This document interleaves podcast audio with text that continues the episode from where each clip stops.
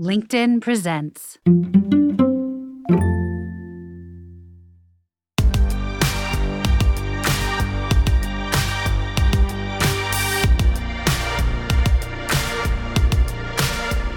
Welcome to Big Technology Podcast, a show for cool headed, nuanced conversation of the tech world and beyond. The creator economy, just the term itself, promises that creating content online is an economy in its own right. That if you post and podcast and YouTube enough, you can make it. The term's been pushed by platforms like YouTube and VCs and creators themselves, and perhaps with a bit of wishful thinking, because only a select few creators, those at the very top, realize the promise. That, at least, is what I found in my reporting and what I wrote about in a recent big technology article called The Creator Economy Was Way Overblown. So today, let's interrogate my premise. And if it's right, let's ask who benefits from the illusion or delusion that the creator economy indeed exists. Our guests today are Kaya Yurieff, a star reporter who covers creators for The Information, and Joe Caporoso, who's the president of Whistle Sports, which is a media company that effectively lives on social media. Joe is also the host of Badlands, a subscription podcast about the New York Jets that I'm pretty much addicted to. So he can speak to us from both a social media partner perspective and a creator perspective, which will be nice. Our conversation is coming up right after this. The LinkedIn Podcast Network is sponsored by TIAA. TIAA makes you a retirement promise, a promise of a guaranteed retirement paycheck for life. Learn more at TIAA.org backslash promises pay off. Welcome to the podcast, Joe and Kaya. Hey. Hi, thanks for having me. Great to have you both. This is going to be a discussion that will really cover the creator economy, whether it's overblown, and maybe my perspective is a little bit too negative. So why don't we just start with a definition? Kyle, what is the creator economy? It's a great question. I feel like everyone defines it a little bit differently. I view it as kind of the in three main buckets. So you have the creators themselves, you have the platforms, and then you have kind of the in the middle, the managers, the video editors, and kind of the economy around it. So, you know, you have tech platforms, you have startups. So that's kind of how I view it as an entire ecosystem. Joe, do you agree? Yeah, I think that's an accurate description. I think internally, working at a publisher, we generally think of it as how different creators and online influencers are monetizing themselves on different social or, or OTT platforms is generally how we define it. But I, I think that description uh, summarizes it pretty well right now. So, whenever something has a big term like creator economy, it, generally comes from like VCs trying to play it up as this thing that's now so big that it's worth investing in, or platforms actually trying to play it up so people spend their time on the platforms creating. What what was the promise of the creator economy economy, Kaya? I mean, when these people, I mean, really it was YouTube that popularized it, and then the VCs ran with it. When you hear a term like creator economy, what is it? It's it's obviously a label for something, but it's also a message. What is the message? I think the message is that anyone can, with some sort of passion or niche can use these online platforms to get their message out, to create content around it, and then hopefully be able to make a living out of it. And what's funny about the term is, yes, we called YouTube creators YouTube creators, but we didn't really use creator economy pre-pandemic. So, I mean, this is this really industry has been around forever. I mean, I don't remember ever calling it the creator economy before the VC boom and and the pandemic. We would say maybe like influencer industry, or we had these words that really didn't catch on, and, and then for some reason, creator economy really stuck. New new wrapping on uh, something that's been around for a long time that a lot of MCNs years ago were built around uh, sounds right, a little like more ad networks for YouTube.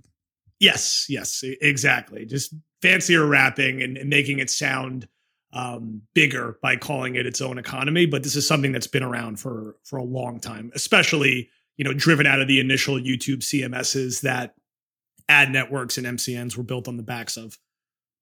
And so, the, but there's there's this promise, right? Of course, okay, so we have the term. You know, maybe it started in the pandemic. Maybe we were hearing about these influencers but, and maybe I was part of the problem also because I've written a bunch of stories about this as well. But there was this sense that if you worked as a creator online, you could participate in the economy just like it was uh, almost as normal or as something that you could expect the most success from, like you would a normal job or a normal endeavor. Is that fair? And and was that a little bit overblown? What do you think? I mean, I I think it's it's something that can be built towards for a select group of creators, especially if they find ways to diversify their revenue beyond just one platform. Uh, or they find other, you know, other revenue streams to complement what they're building online. I think having it be that broad of a promise that it could be um, a credible pathway to being a full time career for a very high volume of people feels like an overpromise. It's more of an outlier, I think, for someone who could individually build a full career on just being a creator than more of the norm. I think there's certainly an increasing amount of opportunities as there's more platforms, as there's more D2C options, and there's more ways to monetize. But uh, making it, I think it's more of the exception than the rule that a lot of people who participate on making online content are going to just be solely able to be a full time creator with no other revenue streams going into it. So, Guy, how did, I mean, I'm curious if you think this is true, but how did the powers that be, the platforms, the VCs sell so many people on this idea. I mean, it really, I think you're right. In the pandemic, it also spurred into like passion economy. Um, but, but yeah, I'd love to hear your perspective on how this thing became so popularized and what, you know, what, what it actually looked like when it came, when the rubber met, met the road, were people really able to make a living on their channels and stuff like that? So, from my perspective, it was really the combination of the pandemic and the rise of TikTok at the same time. So, obviously, you know, YouTubers have been making a living for years. You know, YouTube first instituted its ad revenue sharing program in 2007. So this has been a long time in the making. But what happened is that it was harder to break out on YouTube or Instagram because it got really saturated. So you have this combination of people spending a lot of time at home online, and then you have the rise of TikTok, which is minting people left and right and making them go viral and making people with no pre existing following suddenly have a million followers. Um, I worked with Social Blade, um, which is a data analytics provider, and um, someone put it to me as TikTok really in, um, introduced inflation into the creator economy. There are, as of last summer, more than 39,000 accounts on TikTok that have more than a million followers. So I think part of the promise of anyone being able to find a following Wait, was kind of true. 39,000? Yeah, accounts on TikTok have more than a million followers. Wow. Compared to 33,000 accounts on YouTube. So YouTube, which has been around for a lot longer, that's still a huge volume of people. And on Instagram, it's about 23,000 accounts. So there are a lot, there's tens of thousands of people that have more than a million followers on these platforms. Of course, that doesn't always translate neatly into how much money you make. So the promise of going viral and reaching an audience became easier with TikTok um, because you could post and your video suddenly is in front of all these people on the For You page. Um, and then I think VCs and startup founders saw these opportunities to solve real pain points for creators because, you know, creators can't just go to a bank and say, Hey, look, I have a million followers. Give me a loan for X amount, right? Like there are these real pain points. But what happened is there was just this explosion of founders and everyone's building the 20th version of Patreon. You know, as of last summer, there were more than 40 link in bio tools and startups. I mean, that's a lot of companies that are doing stuff. the same thing. Can can either of you explain to me? And we'll get back to it because I really want to talk about the earnings here and how they've fallen short of expectations. But Kaya, you've started to stir some emotion in me because that's generally what happens when I hear about link in the bio startups. So Linktree, uh, yeah, Linktree, which is the premier link in the bio company, in March 2022. So we're not even talking a year ago. Raised enough money to value it at 1.3, not million, billion dollars. How did that happen? So I asked a founder once why there's so many link in bio startups, and they said because it's easy to build. So I think that's part of it. And two, it does solve a real utility and pain point where you can't add more than one link to your Instagram bio and creators want to show you their, you know, link to their podcast and link to their merch and link to all these things. So it's a real issue for creators, but you don't need 40 of them. Once you pick your link in bio provider, you're not very, you know, it's not very likely that you're going to then switch to another service. So I think Linktree had the advantage of just being first. So they're kind of synonymous with it, but I, I cannot speak to the, to the VC thinking there on that. 1.3 billion for Linktree. Joe? Yeah. 1.3 billion to just have the ability to link out to multiple places does seem um, a little eye catching uh, on the surface. Uh, and I, I, think he, when you're a first mover and uh, it feels like new tech and new something that is going to help drive direct monetization for people who are constantly hunting for new ways to drive monetization. Link to my podcast, link to my store, link to my Patreon, link to my event tickets. It can be very appealing. And if you get the right handful of people initially using it and promoting it, then you get that excitement that drives that type of valuation. But the actual utility of it, how easy is it to be replicated? Uh, how sustainable is it as certain platforms also get stricter with outbound links? Does that continue to evolve? It's something that could be very fluid and fickle, just like algorithms could on the different social platforms. Right. You can't even link to Mastodon most days of the week on on Twitter. So imagine what Elon's going to do to the link in the bio startups. Definitely in the crosshairs sooner rather than later, I'm sure. All right. And so getting back to this idea that people can make money and build these big followings. So, TikTok, for instance, like you're talking about, did enable people to build large audiences. And then it started with these creator funds. And the creator funds have not really paid out a lot of money. So, there was a great report in Fortune a couple weeks ago talking about this one influencer, Azure McCannell, who had 713,000 followers and 11 million views in a month. Like, if you're thinking about a media business, that should be enough for a media business. You would imagine not only is it a big following, but even an algorithmic feed, it's something that's attracting a lot of people. Anyone have any guess as to how much Azure made in five months after joining this program, Pulse? $200. I'm guessing it's going to be an underwhelming number. It's a dollar. yeah. Dollar and 85 cents. No, I thought it would be more. yeah, dollar eighty five. And the fact, by the way, the fact that it was a few hundred kind of shows like those were the, maybe the heyday. Uh, so here's here's just right from the story.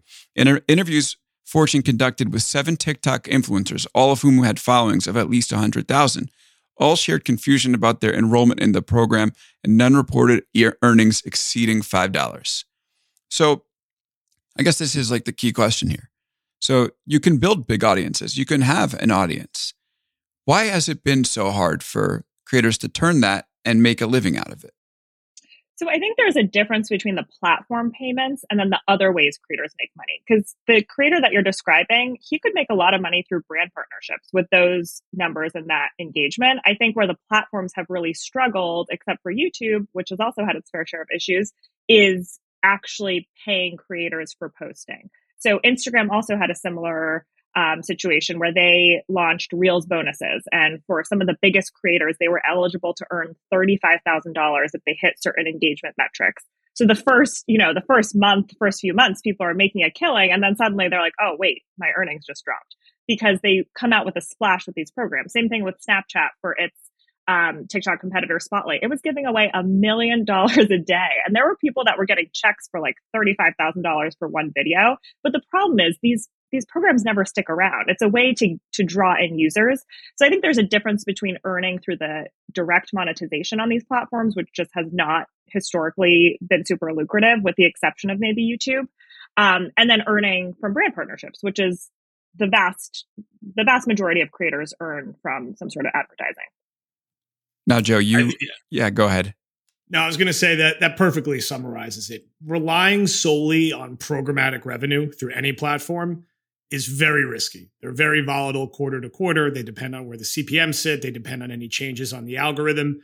It's a nice always on faucet that's been there for a long time from YouTube. It's been there in some iteration on Facebook and, and Twitter to an extent, Instagram, TikTok. I've experimented with it. Snapchat's built a nice program for publishers and certain creators with Discover on it. But you, if you want to make a living and have something that's a little less volatile, you have to diversify the revenue streams beyond programmatic. It has to be built on brand partnership deals, probably some direct to consumer mixed in, uh, where you're pushing your own subscriptions or your other product to complement programmatic being a piece of the pie. But unless you're truly, truly massive, likely on a place like YouTube, to just count on programmatic dollars without the support of brand deals, without the support of D2C or events or anything else that's another revenue faucet, uh, it's going to be very unpredictable and it could go off at, at any moment. If the if the platform changes their direction if they change the algorithm if they change their emphasis uh, if a part of a recession hits. So yes it, ha- it has to be diversified. It can't just be programmatic. Right and joe you're president of whistle sports and you do a lot of work with the platforms so has this been your experience? I mean like what has your experience been like in terms of counting on them and uh, you, you must work with some independent creators as well it seems like that's standard for any publisher these days. And you are one yourself, in fact, uh, with a podcast that I listen to all the time, all about the New York Jets. So talk about your exactly, yeah, you got to got to have the therapy with that team. But you know, you're also doing it not just advertising, but through a bunch of different means. So, but talk about it from the whistle perspective. Yeah, I think what's been key for us for Whistle over the last you know ten years or so that I've been there has been from a programmatic standpoint and just from a distribution standpoint really like decentralizing our approach and not putting all our chips on the table on one platform because okay. the platform what is that? I'm hearing programmatic and decentralized. Why don't you say that in English? So basically, programmatic is the split of the AdSense we get back from all the platforms on a weekly and a monthly basis. And by decentralizing it, maybe that's the wrong word for it. It's basically like we do not put all of our content and put all of our chips onto YouTube. We have a YouTube presence, we have a Snapchat Discover presence, we have multiple Facebook pages we have Instagram pages that were eligible for things like the Creator Fund. Same deal with TikTok. Um, and as new platforms come and go, we test and see if there's anything there. And then, you know, Go 90 comes and goes, Quibi comes and goes, but you're able to get some of that while it's still there. So the point is, is don't be one of the companies that builds 25 Facebook pages only that hack the algorithm. Then the algorithm changes and all those pages go from making $100,000 a week to making $8 a week. And then you didn't have anything else going on on YouTube or Snapchat. And that's when you have to, you know, lay off a big chunk of people or totally pivot your entire business. And programmatic is a part of our pie, but the real bulk of what we use to drive our business is our brand business and doing brand integrations and selling pre-roll media across our YouTube channel, across our Snapchat Discover slate. That is something that we also encourage creators to do too. Don't just have a YouTube channel. Let us work with you and syndicate your content on Snapchat. Let us work with you to maybe help you get into the TikTok Creator Fund so you could turn that faucet on. Uh, that that's kind of how we've approached it by sort of spreading out and making sure that we don't over leverage basically on one platform, and we encourage creators to do the same. Now, you're working with professional athletes, or is this more like independent sports creators? we we've worked with professional athletes before. We do the we do it more now on on the brand deal basis versus kind of like right. running their YouTube channel or, or trying to run platforms for them. Sometimes, you know, if they do have a true library of content, which is rare for a professional athlete, it's much more common for a creator to have a long library of content that can be verticalized and distributed elsewhere. That's where we do the bulk of our work overall. Okay. So, all right. So I'm hearing from both of you that you can make it as a creator I agree. Obviously, trying to do that on, on, my own in some way. Obviously, the journalism I create is you could consider it part of this creator economy. It's published online, monetized online. However, it does seem like the people that have been able to do it, they're few and far between. Here's a stat actually from, and we're going to get into this story, but let me just briefly throw it out there from a story from the information where you are Kaya about Patreon. And so the story says the number of creators on the site with one or more patrons rose than less than 2%, rose less than 2%, less than 2% last year compared compared to nearly 40% in 2020. So clearly people have been trying this stuff and they're not able to make it on the scale that it was imagined they would be able to. I mean, you also think about Substack, right? Substack can't carry an entire economy filled with newsletter writers. You know, I happen to like it a lot, but there's a reason why they tried to look out for more funding and they couldn't get it. It's just the actual market of folks that are able to do that do this is limited. There's also a quote from from my story from Austin Rief, who's the CEO of Morning Brew. He says people only have time to consume so much. So you have to be the best or in the top few in any given space. It's really hard to be the 37th best finance creator. So, you know, obviously there's opportunity, but how widespread is this opportunity? And are the statistics we're starting to see now are they really telling more of the story now that some of the froth is out of the economy? I have very mixed feelings about this because I feel like I see one study that says 95% of creators make $1. And then there's another study that says you know, the average creator in our talent management roster makes $100,000, which is very different. So I feel like we need a US census for creators where we can actually get, you know, really good survey data. And I think a, a hard part of my job is that a lot of the think tanks and academic research centers and the places we normally rely on for accurate data, they're not tracking the creator economy. And this economy is made up of millions of individuals across the world that all make money in different ways. So it's really hard to answer questions like is there actually a creator economy class uh, middle mm-hmm. class mm-hmm. is you know how many people actually make money i mean anecdotally from my work i speak to creators at least on a weekly basis and i am always surprised by how someone with a small niche following can actually make a real living that is similar to their nine to five job. There was a um, a woman, Kimber- Kimberly Nicole Foster, who runs a YouTube channel. I interviewed her last year. Um, she has maybe around two hundred thousand followers, so not a huge amount, not in the millions. Um, and she has this niche in Black feminism. And she last year was making an average of $25,000 a month, mostly from subscriptions to her Patreon or to her YouTube channel. Um, I spoke with a woman last week who's 19 she has about half a million followers on Instagram, a few million on TikTok, and she makes $100,000 a year from brand sponsorships. And she, neither of these women are household names, but they have a niche and an audience, um, and they make money through various ways. So it's hard. But then I also speak to people who have been a part time creator for years and can't make it their full gig. So I think there's a lot of variety here. Um, but I think it, it's not correlated to your follower size. It's not necessarily correlated to what platform you use. Um, it's really about finding a niche and somehow trying to monetize it. So it, it's hard to really know clearly how many people are making a real living from this, but anecdotally, it, it definitely is possible. And you don't have to be Logan Paul or Charlie D'Amelio to make this a career. Right. And just to empathize with you on the numbers here. So I was looking for like what the size was when I was writing my story. Have you heard this stat that the creator economy is a hundred billion dollar economy. Yeah, all the time. No clue it what, is, what that Oh my God. It's entirely based off of exhaust fumes because I went and it's something that gets picked up everywhere. Get Forbes and Digiday has it, and maybe sometimes in sponsored content, but it's everywhere. And the deeper and deeper you go, the more you realize that this number is effectively made up.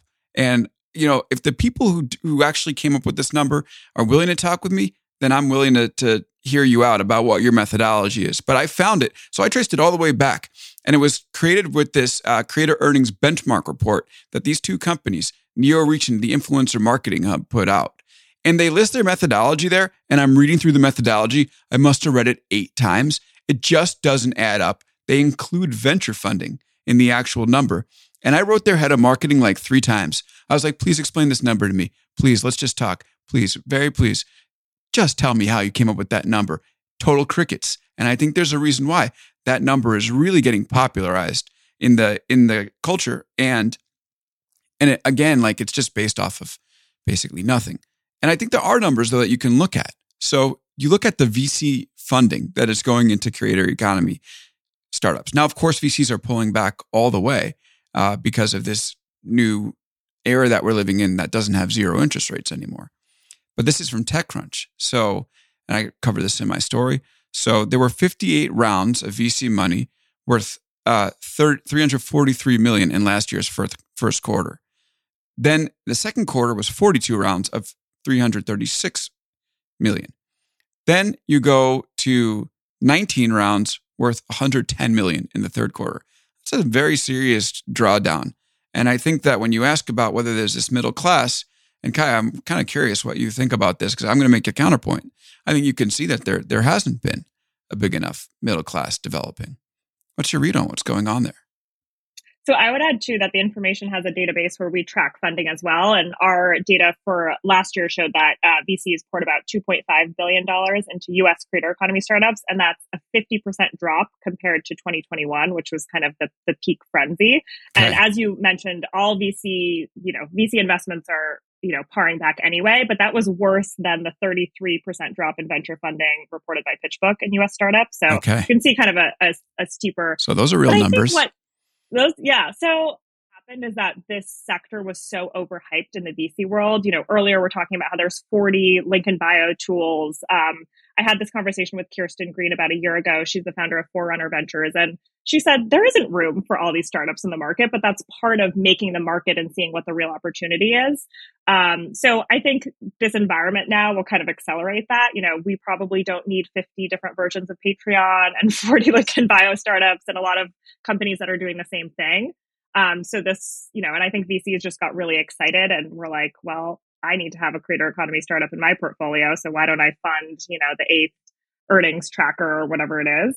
Um, so I do think that part was overhyped, where there was just so much attention and money being poured into it, especially into seed companies that really didn't have a ton of traction. I mean, they had a beta with 30 creators in it. You know, the, a lot of these products that I was interviewing people about, I was like, how did you raise a seed round from Wait, these kind of premier? Uh, they, they raised a full round with 30 creators in the beta.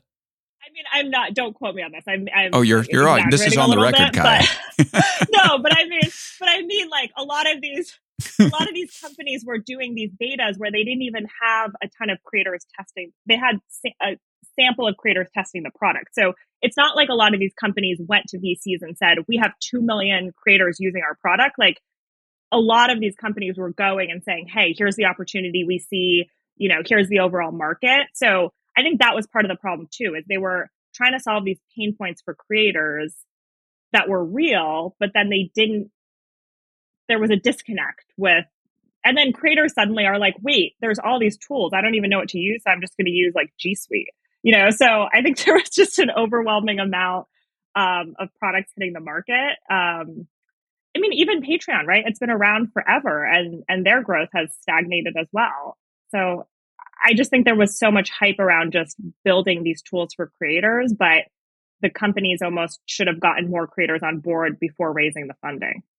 You would think that the VCs would have done their due diligence on that, but that's another story. Joe, what's your perspective on this? Middle class or who do you agree with, Kai or me? Well, that's what I'm trying to say. It just depends how you, I guess, you define, you know, middle class. I, I think uh, I, you know, from my own personal experience, I've been able to find decent footing on a place like Patreon, but that was that took a years of doing it away from Patreon and through more like traditional, uh, having your own website and more traditional podcasting and tweeting far too much. It wasn't something that was just kind of a switch. I do think what's important if you do want to find a footing in the middle class is it's going to be kind of segment dependent. Can you find the right niche? Certain ones I think are probably ripe for the taking to have a really robust middle class and maybe a bigger upper class. Certain ones that are overcrowded or get overcrowded too fast, maybe not. You know, you've had a huge flood of people who were crypto and NFT influencers and that spikes and then it drops. Now, if you can find something really niche like um, a certain segment of art literature, a specific sports team, for example, like what we do, like there could be something there if you hit it at the right spot. But there's going to be a lot of variance, and again, it will also come back to how you define uh, what what does that middle class you know look like, and how many different revenue streams do you need to have, and what do their amounts need to be to be considered middle class. That's right. And okay, Alex, oh, yeah. I'm going to step in here. I pulled up the story that I was thinking okay, of. So great, will, great, great. Um, I'm not gonna, I'm not gonna put this company on the spot, but they raised three million dollars in seed funding. Okay. no, come I'm on. There's a to. name in the story. oh, but you're going to talk about some okay. of your. Yeah, do it, do it. I'm just using it as an example. So this company raised three million dollars in okay. seed funding, and they had less than a dozen creators on board. So that's putting way, it out there. Way, way, way too little. I don't know. My VC firm is not investing in that. So, Joe, you've you, have you have done it. You've you've made it in the middle class. So, I mean, you talked a little bit about your your um, what what your secrets were, having the website and the social presence, and doing it for years before you turned on monetization. What do you have? Like you have like two thousand people paying anywhere from three to ten dollars a month. It's pretty solid. Yeah, I mean, look, it we had a for about eight to ten years, or what God, how old am I now? Ever since I've graduated college, basically, just having consistent uh, traditional free content, articles on a website, um, podcasts that have programmatic ads inserted into them just through like an ad network, um, and then a lot of you know social promotion on Twitter. And finally, after doing that for a while, it felt that we had a big enough of a base to flip to test the subscription model, and it's it's resonated, I think, a little more than myself and my co-hosts expected it to.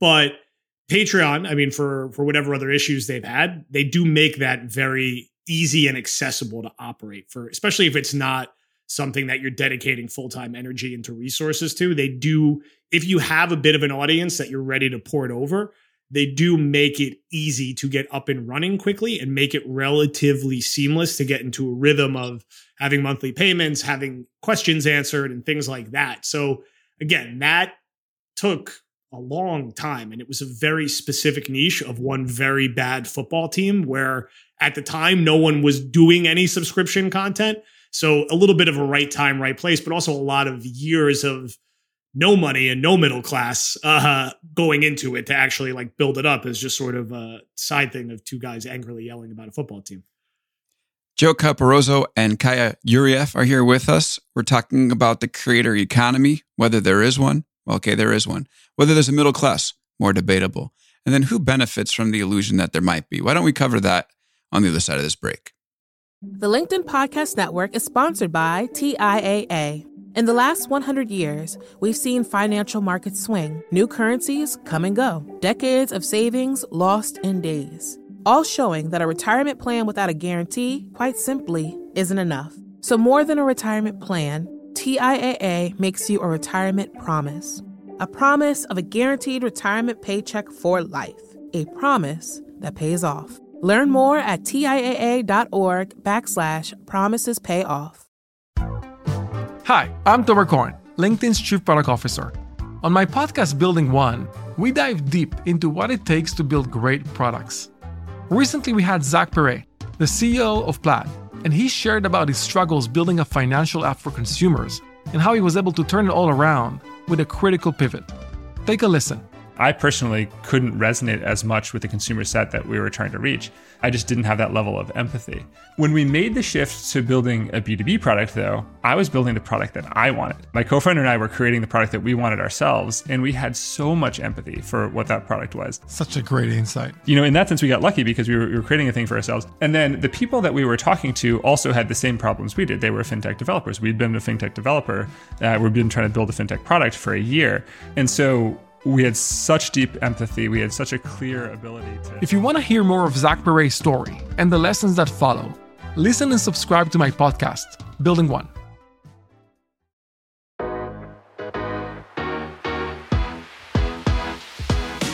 And we're back here on Big Technology Podcast with Kaya Yurieff from The Information, Joe Caporoso, president of Whistle Sports.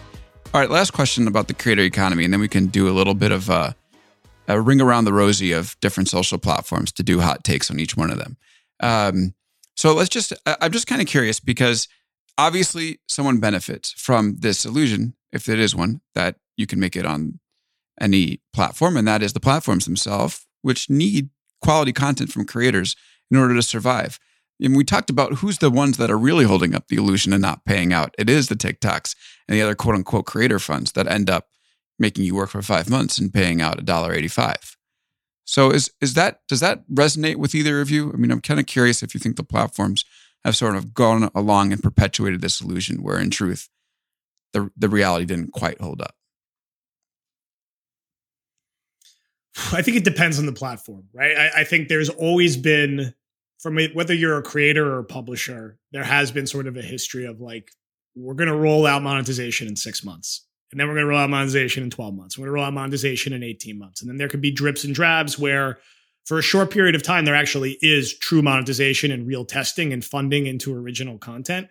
I think some have got obviously gotten to a very good rhythm of doing this. YouTube and Snapchat in particular. Uh, I'm speaking again selfishly as a publisher uh, when we syndicate a lot of creator and original content on Discover, and that's been really reliable over the last few years. Uh, but for other platforms, you know, like TikTok and like Instagram, I think we're going to find out in, in, in this year. Like, are they actually going to consistently put on some type of monetization? Are they going to build their own version of Discover uh, where content is vertical content is syndicated? That's a little more long form. And how long can you you run that timeline to where people get frustrated and go somewhere else? I mean, uh, YouTube does seem like they're getting ready to go full steam ahead on Shorts monetization. That's their version of TikTok, and my guess is that TikTok and Instagram are very aware of that. And if they don't want their creators, influence, and publishers to put all their hours or much more of their hours back into shorts, they're going to have to have a compelling monetization story to tell. And it can't just be this is going to come in six to eight months. It's going to have to be like, we're going to start flipping this on now and start building and testing with you. What do you think, Kaya? Yeah, I think the issue with the one off programs is it's a great way to get a great headline of like, hey, everyone wrote about how Meta committed $1 billion in investments to creators. Um, but the problem is, is that dries up. And as more creators enter the program, then you get these payouts of $1, right? So I think the real test this year will be if, um, you know, Instagram follows with ad revenue sharing, similar to YouTube Shorts. TikTok does have a program called TikTok Pulse, which basically allows that's the one. advertisers. That's the one that that person made a dollar eighty-five. Okay. in. So this is an early product where brands can buy advertisements on the top 4% of content. And then as a creator, you have to meet certain requirements. But if you're in that top 4%, you're eligible for 50% of that ad share. So, you know, Business Insider also had a story about this of people making like pennies to $17 from it. It is an early program and it's quite limited. So I think YouTube Shorts might put the pressure on TikTok to expand that because YouTube, you know, historically has been really good about sharing ad revenue, and that's at least recurring. These one-off programs, like the one million dollars a day from Snap, like we all we all know that's not going to last forever. So it's really about creating recurring um, revenue streams. But I still think the the vast majority of creators are going to earn money from brand partnerships and and other ways. So it almost makes it a moot point if these platforms are really going to pay or not. Okay, so let's just do a quick hot or not type of thing about the platforms. And as opposed to like, are they paying out creators? I'm just kind of kind of curious. Why don't we call it a vibe check on on the uh, social platforms and see where we get? So first of all, let's start with Snapchat. Joe, what's your read on Snapchat these days? Try to keep it like, let's say, a minute or less for each one of these. I, I mean, look, they went through a lot of changes last year. I think they've remained very friendly to publishers and creators for syndicating original content. I'm assuming they're going to put a lot of focus back into that after some of the things that they shed last year. And that makes me optimistic about continuing to work and build with them and, and generally, you know, very responsive and open minded to that pool of people who contribute content to them. Yeah. And their, their usage has always been, well, they've always grown users pretty well, faster than platforms like Twitter, for instance. But the question has been engagement. So, Kai, I'm kind of curious what your perspective is on Snapchat given that lens.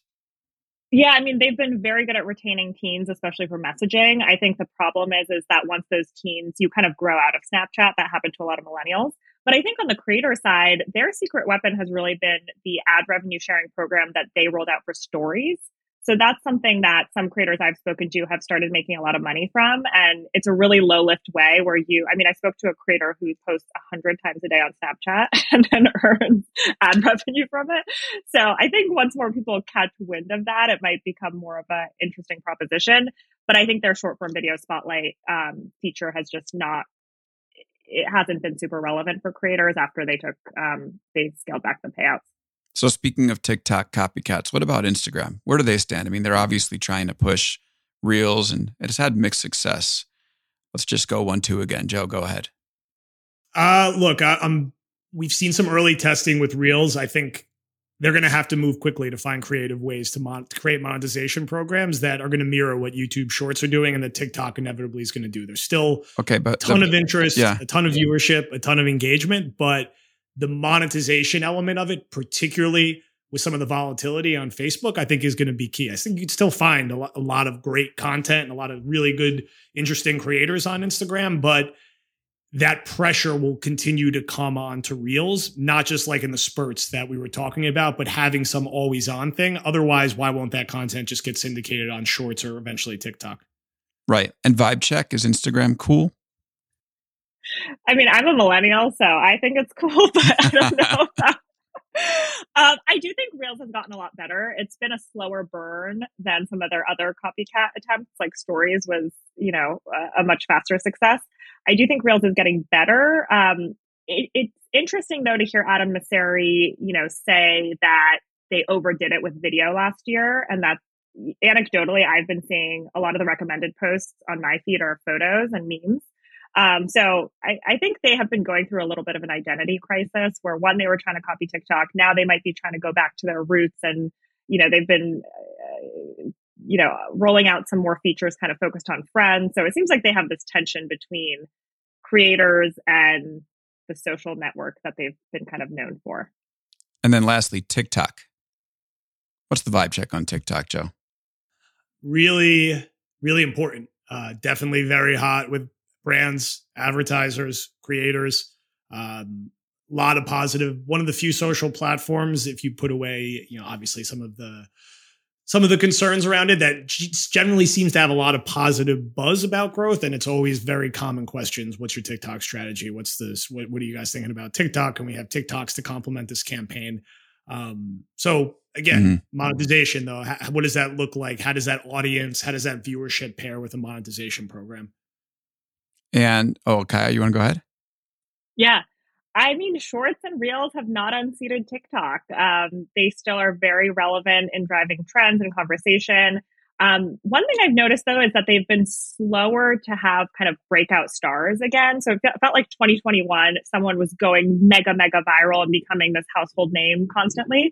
Um, we've seen Alix Earle do that recently. I mean, she's all over the news and has been kind of a breakout hit, but we haven't seen that in a while. So it feels like TikTok is starting to get a little bit saturated. But I think in terms of driving the conversation and culture and trends, uh, it's absolutely there. And it's been harder for some of these big tech companies to compete with that. Okay, last question yes or no for both you. Creator economy overblown? Yes or no? I will say slightly overblown in some of the billion billion numbers that were thrown around for that that feels overblown in terms of there being opportunities to there have being a middle class actually built out if you can integrate brand partnerships and if you can use multiple platforms i do think there is an opportunity there i just when you start assigning you know the 100 billion without the methodology behind it that sounds overblown. Kaya? I think the vc investments were overblown but i will say no for the creator economy as a whole being overblown. Okay. All right. Awesome. Well that will do it for us here on big technology podcast. Thank you to joe caporoso and kaya yurieff for joining us. Great to have you here. Great to have your perspectives. I learned a lot. Thanks to all of you the listeners. Great having you here week after week if you're new to this show, uh, please hit subscribe if you've been listening and you like what you're hearing. Five stars goes a long way on Apple Podcast and Spotify to help us great, get great guests like Joe and Kaya. So if you could do that, that would help the show a lot and make sure that we can produce even better content for you moving forward. Thank you, Nate Gwattney, for editing the audio. Thank you, LinkedIn, for having me as part of your podcast network. We'll be back on Friday with another uh, news recap show with Ranjan Roy. And then stay tuned for next week. Dave Friedberg from the All In podcast is going to come in and tell us a little bit about what's going on in the news. Maybe we talk about his podcast, but we're also going to talk about a very interesting environmentally focused SPAC that he's been working on. I think you're going to enjoy that one a lot. That will do it for us here. Thanks again for listening. We will see you next time on Big Technology Podcast.